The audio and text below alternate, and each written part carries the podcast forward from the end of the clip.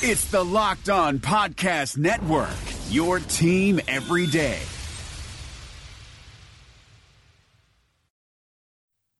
You are Locked On Packers, your daily Green Bay Packers podcast, part of the Locked On Podcast Network. Your team every day. We said four quarters, all gas, no brake. You guys did that today. Hell of a job. R E L A X. Relax. We're gonna be okay. It is time. It is time. I feel like we can run the table. I really do. You are Locked On Packers, part of the Locked On Podcast Network, your team every day. I am Peter Bukowski, and I cover the Packers for SB Nation and Packer Report. I cover the NFL around the internet and you can follow me on Twitter at Peter underscore Bukowski. You can follow the podcast on Twitter at Locked On Packers. You can like us on Facebook. You can subscribe to the podcast on iTunes, on Spotify, on Google Podcasts, wherever you find podcasts. You will find Locked On Packers, the number one Packers podcast on the internet, and the show for fans who know what happened. They want to know why and how. Today on the show, we are doing our offseason report card series with the offensive tackle we will get to tomorrow. We're going to lead the show with this Jimmy Graham discussion. Ian Rapoport reporting the Packers plan to move on from Jimmy Graham. Everyone expected it. It was the worst kept secret uh, among Packer fans and, and around the NFL that the Packers were probably going to move on from Jimmy Graham. There was a lot of people thought he would move on. Last year, the Packers decided to keep him in a new offense with Matt LaFleur and see if they could make that work. And his best game came in the biggest win of the Packers season. So whether or not he wants to play in 2020, we'll see. His his Instagram post earlier in the year made it seem like he was mulling retirement, so we'll see what happens with that. We're not going to focus on that today. We're going to do an offensive line centric podcast with our offseason report card series, but I just I wanted to make sure that you didn't think I forgot, didn't think that we weren't going to talk about it. We will absolutely talk about it tomorrow. Sometimes we would break these up, but because the center position is on lock, and I think the two guard positions are on lock. It doesn't really make much sense to talk about those other positions. The question is at offensive tackle. And specifically the future of Bryan Bulaga. And and we've had some discussions about Bryan Bulaga's future and the, the conversation that Matt Schneidman started over at The Athletic. I almost said report, but it was importantly not a report.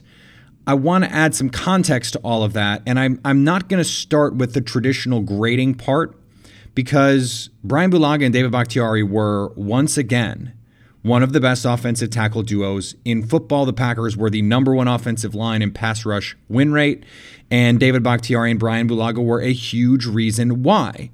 Bulaga consistently handled his job on the right side, neutralizing guys like Khalil Mack, Danielle Hunter, Everson Griffen, all of the big time edge rushers that the Packers faced last year, and none of them really ate anybody up on that offensive line on the edges. Not Bakhtiari, not Bulaga. And in fact, it was Bulaga's injury in the beginning of that 49ers game that set the tone, the first 49ers game, for that matchup. I think what would be more prudent is to discuss a little bit of context around Bryan Bulaga's potential departure and what the Packers' plans could be. First of all, we know that the Packers, or at least it's been reported, um, Bryan Bulaga has confirmed that there has been little contact to no contact between the Packers and Bulaga's agent. Bulaga went on Wilde and Tausch, a local radio show in Wisconsin, to say he wants to come back to the Packers, would like to play there, but understands this is a business.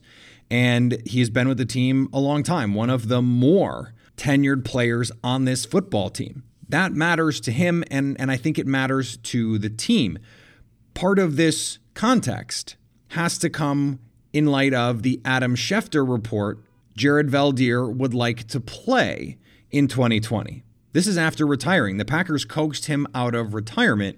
And one of the things Brian Gutekunst said in his postseason press conference was, I'm going to check in on Tramon Williams and Jared Veldheer and see if they want to play. And to me, the implication was if they want to play, then let's see if we can work out a deal. It sounded he made it seem like if Veldheer wants to play, or at least I interpreted it as if he wants to play, he's going to come back. This fits with Matt Schneidman's prediction that Veldheer would be retained and Bulaga would be allowed to walk. The CBA, though, is a complicating factor in all of this. John Clayton reported that a lot of contracts with current teams and their players before they hit free agency, which happens in less than two weeks now, or at least the tampering period, which opens on the 16th, that some of those contracts were on hold, those negotiations, specifically because there was so much uncertainty with the new collective bargaining agreement. And as I pointed out on Twitter, the difference between signing, let's say, someone like Cory Littleton or Joe Schobert or Austin Hooper, is you're signing those guys to four year deals. And you can spread out the money on those deals. You can say, okay, here's $50 million, but your base salary in 2020 is six. This is what they did with Preston Smith. If you're Bryan Bulaga, though, that doesn't really work because he's going to get a two year deal. And if you give him two years, 20, he's getting that money in salary. He is costing you that money on the cap. And even if you give him, you know, guarantees that can spread out over the cap, it's still going to cost a lot on your cap this year, potentially less than someone who's getting more money in general in terms of their AAV. And so Cory Littleton could get $13 million a year and cost less on the cap than Bryan Bulaga, who's getting 10, specifically because you can't push money out. So, a couple things here. I'm not sure it's the case that the Packers are just out on Bryan Bulaga. It is it could be the case that they're waiting to see what happens with the CBA and that could dictate in part how they approach moving on or not with Bryan Bulaga. I think it would also help give them some clarity on what they can do moving forward. If they can backload some of these contracts, it would make it easier. They could sign three guys at, at six million on the cap in 2020, like they did with Preston Smith, Za'Darius Smith, Adrian Amos. Those guys had low cap numbers in 2019. They get a lot bigger this year, and they get a lot bigger next year. They can do that with Kenny Clark in an extension. They could make his his cap number, you know, four or five million this year. Now that'd be tough because you'd have to have his base salary be like one with guarantees. But the the point is, this is there's a lot of cap magic that can still be done. Not having a CBA makes this much more difficult to try and prognosticate. And while these things are on hold, okay, we're getting these drips and drabs of information. Cory Littleton, number one priority, says Bill Huber. Austin Hooper, the primary pass catching target in free agency, says Rob Demovsky. And we're getting these little pieces of information coming out, breadcrumbs, that, oh, the Packers are willing to spend money. And if they're willing to spend money, is it possible that a notoriously tight lipped organization is negotiating through the media, telling Bryan Bulaga, look, we only have so much money to spend. We intend to spend it. It can either be on you or it could not be. And it is important to compare the stance that Bulaga took. Someone like Blake Martinez stood at his locker when the Packers lost to the 49ers and seemed to understand it was over for him. Bryan Bulaga is not in that position. He went on local radio this week to say, I want to be a Packer. I'd like to stay with the team. Now, is that because the team wants to move on?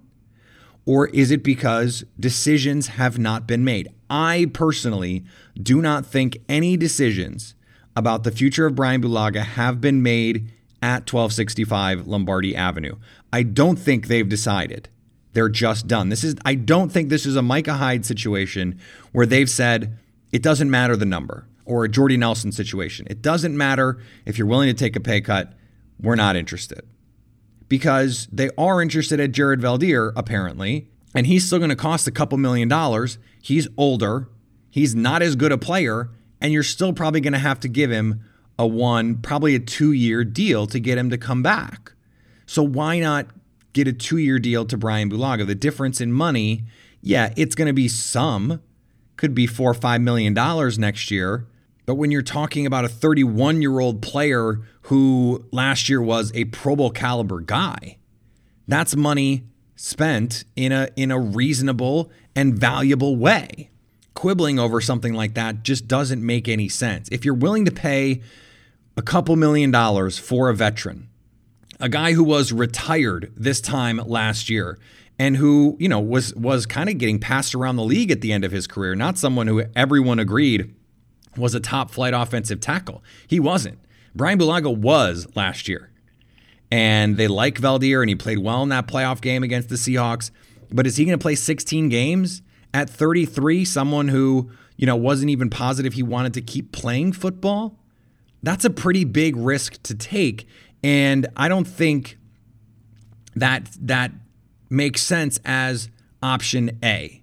And it could be as simple as the CBA has everyone in a holding pattern. We haven't heard any news on the Kenny Clark negotiations. We haven't heard any news on a lot of negotiations with players, in part because we don't know what the CBA looks like.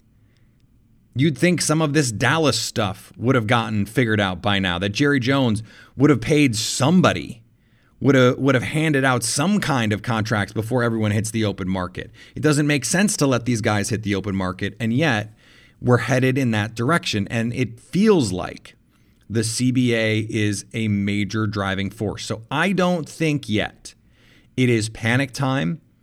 It sounds like Bryan Bulaga wants to be back. And if that's true, it still makes sense for the Packers to try and see if they can work that out. This does feel like a little bit of negotiating through the media. Leak, hey, we're, Cory Littleton's our guy. Hey, uh, Austin Hooper, we're going to give him $11 million and sign a guy who's older than you for a couple million dollars less and maybe go draft somebody. Is that what you want? Because if it's not, then make it 8 million a year instead of 10 million a year and everyone will be happy. I mean, it could be that simple. And I, I would still not be surprised if a deal gets done at some point, whether it's before free agency or after, that brings back Bryan Bulaga. The reopening is right around the corner, and there's a chance that no one has seen your balls in months. Don't ruin your first post quarantine date with a ball fro. Would you show up on the first day of school without a haircut? Manscaped is here to provide you the best tools for your grooming experience. Do you really want the next person to see your down there hair to think you weren't expecting anyone to see it? No one wants that. The Lawnmower 3.0 is the best hygiene tool for the modern man. Because of their ceramic blade and skin safe technology, your snags will be reduced while preparing yourself for post quarantine life. The Perfect Package 3.0 comes with the new and improved Lawnmower 3.0, water resistant, cordless body trimmer, performance boxer briefs, and a travel bag for you to use when you're done quarantining. The Perfect Package 3.0 also comes with the Crop Preserver and Crop Reviver, the perfect one two punch to keep your one two punch fresh all day long. Subscribers to the Peak Hygiene Plan get a new replacement blade refill for your lawnmower trimmer delivered to your door every three months, making sure your trimmer stays fresh and clean so you can too.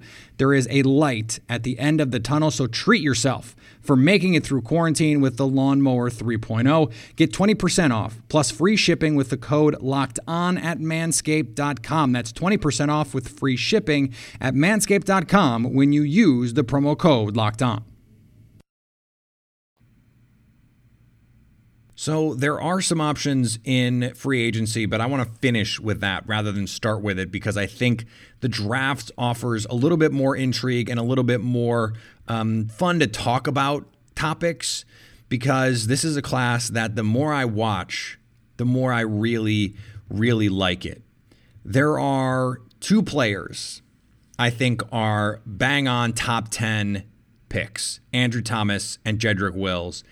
Andrew Thomas is not a player who is a lock to go in the top 20, top 25. And I think he should, but I'm not I'm not convinced he is. It seems like the momentum for guys like Tristan Wirfs and Mekhi Becton is much greater. They're much more likely to go. We, we, could be talking about someone like Andrew Thomas. I saw him in a mock draft the other day. He went 28th, 29th. right in the range for the Packers. And he is someone who c- could come in day one and be your starting right tackle if they needed him to be. I still don't think that is plan A, B, or even C. But even if you're going to re sign whoever, no matter who you sign, this is why I wanted to start with the draft players. No matter who you sign, it's on a one or a two year deal in all likelihood. Bryan Bulaga says he wants to play four more years. Maybe he's willing to sign a contract, a four year contract that's really a two year contract. You can spread the money out and the Packers can get out of it in two years with, you know, a little bit of money left on the table. That makes sense to me, by the way. We'll see if it makes sense to the Packers. But so no matter who they sign, because I do think they're going to sign a veteran of some kind, whether it's Veldy or Bulaga, you need a long term answer. And this is a team, we've talked about it a hundred times on this show. They like to build from the line of scrimmage out.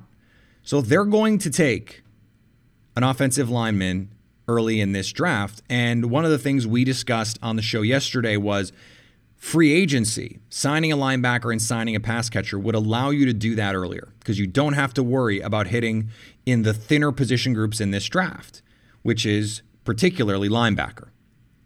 And there is a little bit more of a drop off at receiver, but if you get your linebacker and your pass catcher now, offensive line can be on your radar in the first round if you want it to be. Thomas, Wills, Tristan Wirfs, and Mekhi Becton are probably all going to be off the board when the Packers pick at 30. That leaves two players that I absolutely love. And I was I was nervous about one of them because he tested really well at the combine and I knew he'd get some buzz and some momentum. And all of a sudden, he's being talked about as a borderline first round pick. And I was just not sure. And I'm, I'm always dubious of that. And I know fans are too. Whenever I even mention a guy who was great at the combine, their assumption is that it's because he had a great combine. And I get tweets like, no more, I don't want any workout warriors, and I don't trust that stuff. And I understand that. But here's the thing good players can test well. A lot of good players do test well. The Packers draft class last year tested well. Elgton Jenkins had a really good relative athlete score. Darnell Savage, Jaire Alexander, those guys were really athletic and tested really well. So you can't just say, oh, well, no, athleticism is important, it matters, and there's a reason that the Packers prioritize it because it matters. Because good players tend to be athletic because in order to be a good player in the NFL, you need to be athletic. So the two players who I would love for Green Bay at 30, Josh Jones from Houston, who we talked a little bit about yesterday, and Ezra Cleveland from Boise State. Cleveland was the guy who went out and blew up the combine. And that made me, I wouldn't say it made me nervous because it made me intrigued for sure. I was like, who is this guy? What's the deal? Is he really that good? When you go out and you're 6'6, 311, doesn't have long arms, has small hands. Here's the thing I do not care. He ran 493 at 6'6, 311. That's in the 96th percentile for offensive linemen. His three cone was in the 98th percentile, 20 yard shuttle in the 94th percentile, broad jump in the 90th percentile. This is an outstanding, outstanding athlete.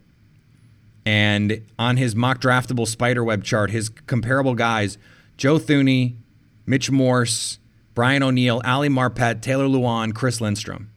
Some really good players. I think he could play guard or tackle. I think he's a tackle. He can play tackle. He could play right tackle tomorrow. And both he and Josh Jones are excellent in pass protection. They're the kinds of players who could come out and you could you could play them at left tackle if you needed them to if David Bakhtiari misses a game or misses some snaps. But are potentially long-term solutions at right tackle. Those those delineations between left tackle and right tackle are outdated. Because teams play so much spread, they play so much in shotgun, they play so much uncovered where there is no tight end that the difference between left and right tackle is really just the quarterback's vision. You still want your better pass protector on the left side if you have a right handed quarterback, because that's the quarterback's blind side, and that still matters. But you need pass rushers on both sides. And as a result, you need offensive linemen on both sides. Teams are not just saying, okay, we're gonna we're gonna line up our best pass rusher on the quarterback's blind side anymore. they're to rush from all directions, from everywhere. They're they're to play a little basketball. They're to find the mismatch, and they're to put their best pass rusher on your worst offensive tackle. So if your right tackle can't pass protect, guess what? Nick Bosa is coming over and paying that guy a visit. Khalil Mack is to wear that dude out. You better have two guys who can protect. Josh Jones and Ezra Cleveland are those guys. Both big frames. Josh Jones, 6'7, 310 from Houston. And did not give up a sack in two years. One of the other things I loved about Ezra Cleveland didn't hold. You know, Greg Robinson, one of the reasons why I was really worried about him in the NFL and making a transition from Auburn, he was a, a draft darling. People were like, um, I might take him over Jadeveon Clowney. I'll take him over Khalil Mack. That's serious. You can look it up. People said that. And I kept saying, you guys see that he holds a lot, right? Like in pass protection, all he does is hold. And that's going to get called in the NFL. You cannot do that.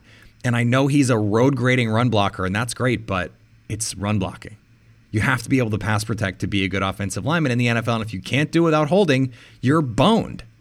Well, these two guys can do it.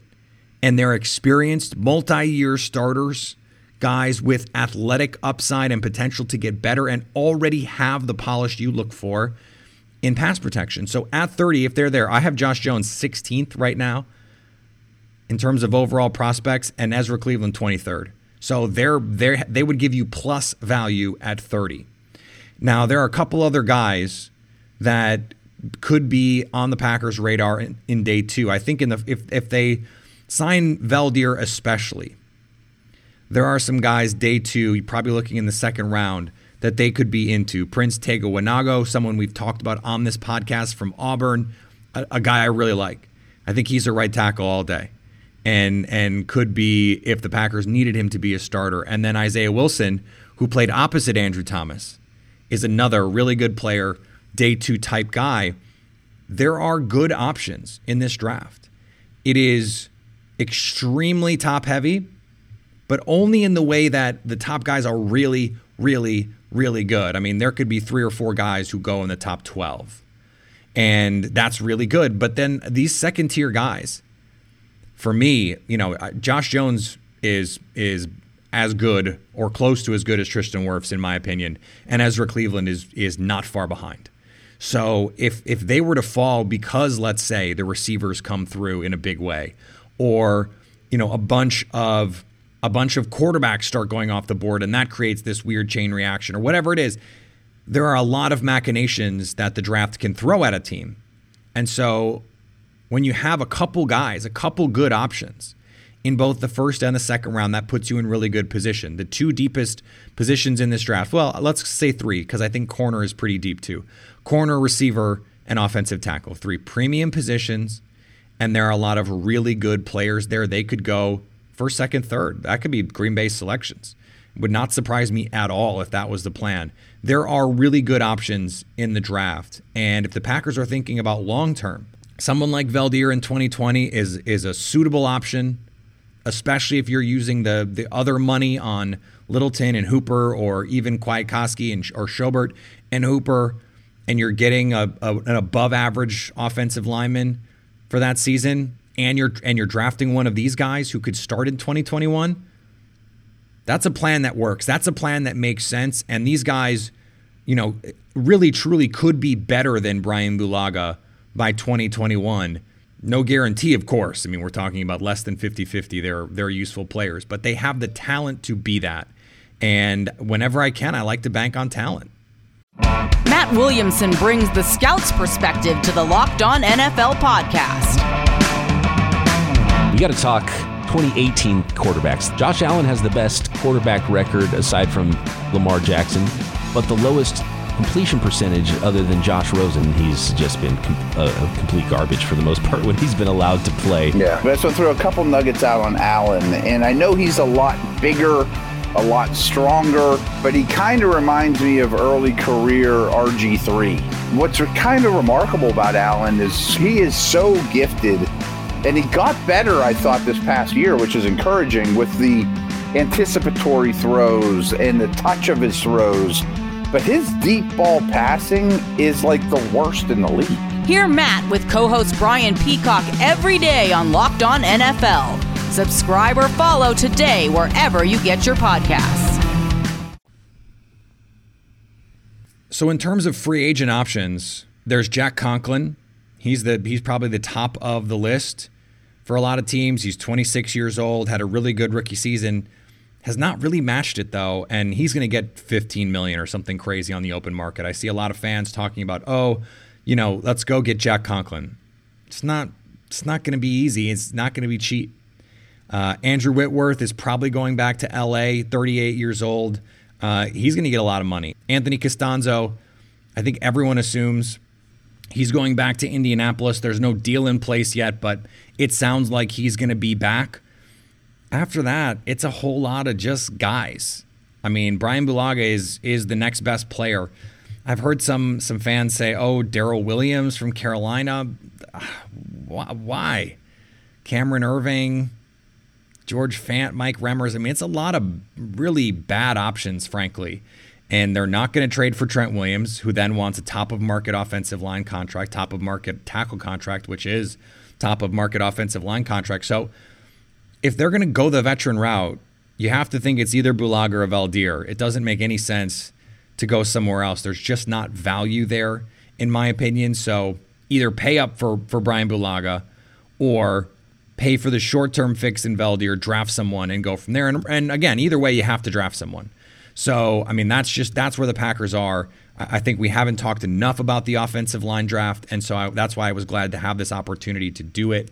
We'll get a lot more in depth as we get closer to the draft. I'll spend a whole show just talking about draft guys because there are a lot of names that you need to know, a lot of potential options for the Packers. So we'll get all of that stuff worked out as we get toward April and the draft. All right, tomorrow, Jimmy Graham. We'll get that discussion going to open the show and then take a bunch of your questions. This is not going to be live, not going to be Periscope, but still, you know, look for the podcast to drop in that same sort of time zone, 4 Central, maybe a little earlier uh, for our uh, international friends to listen to before bed, maybe. Got a message from Scotland the other day saying, hey, thanks for getting the podcast out in time for my morning commute, 8.30 in the morning, Scotland time. It's out. So look forward early, people. It's there. It's there when you need it. If you if you work some sort of crazy graveyard shift or something, you're coming home off work at a crazy time, check out. It might be it might be on your Spotify, might be on your iTunes, wherever you find podcasts. Go subscribe, rate us, leave us a review on iTunes, wherever you listen to. Though, make sure you're subscribed and let other people know about Locked On Packers. We're not going to have anybody make a friend or tell a friend or anything like that today, but but you know, spread the word a little bit. Let other people know that you like the show. That would be great. Remember, you can follow me on Twitter at Peter underscore Bukowski. You can follow the podcast on Twitter at Locked On Packers. You can like us on Facebook. You can subscribe to the podcast on iTunes, on Spotify, on Google Podcasts. Wherever you find podcasts, you will find Locked On Packers. And anytime you want to hit us up on the Locked On Packers fan hotline, you can do that 920 341 3775 to stay locked on Packers.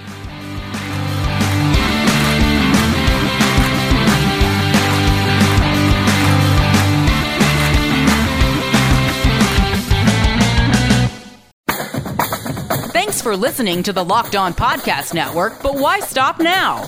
Check out the daily Locked On Podcast Network for your favorite college team. Find it right now in your favorite podcast app and be sure to subscribe or follow so you never miss an episode. The Locked On Podcast Network, your team every day.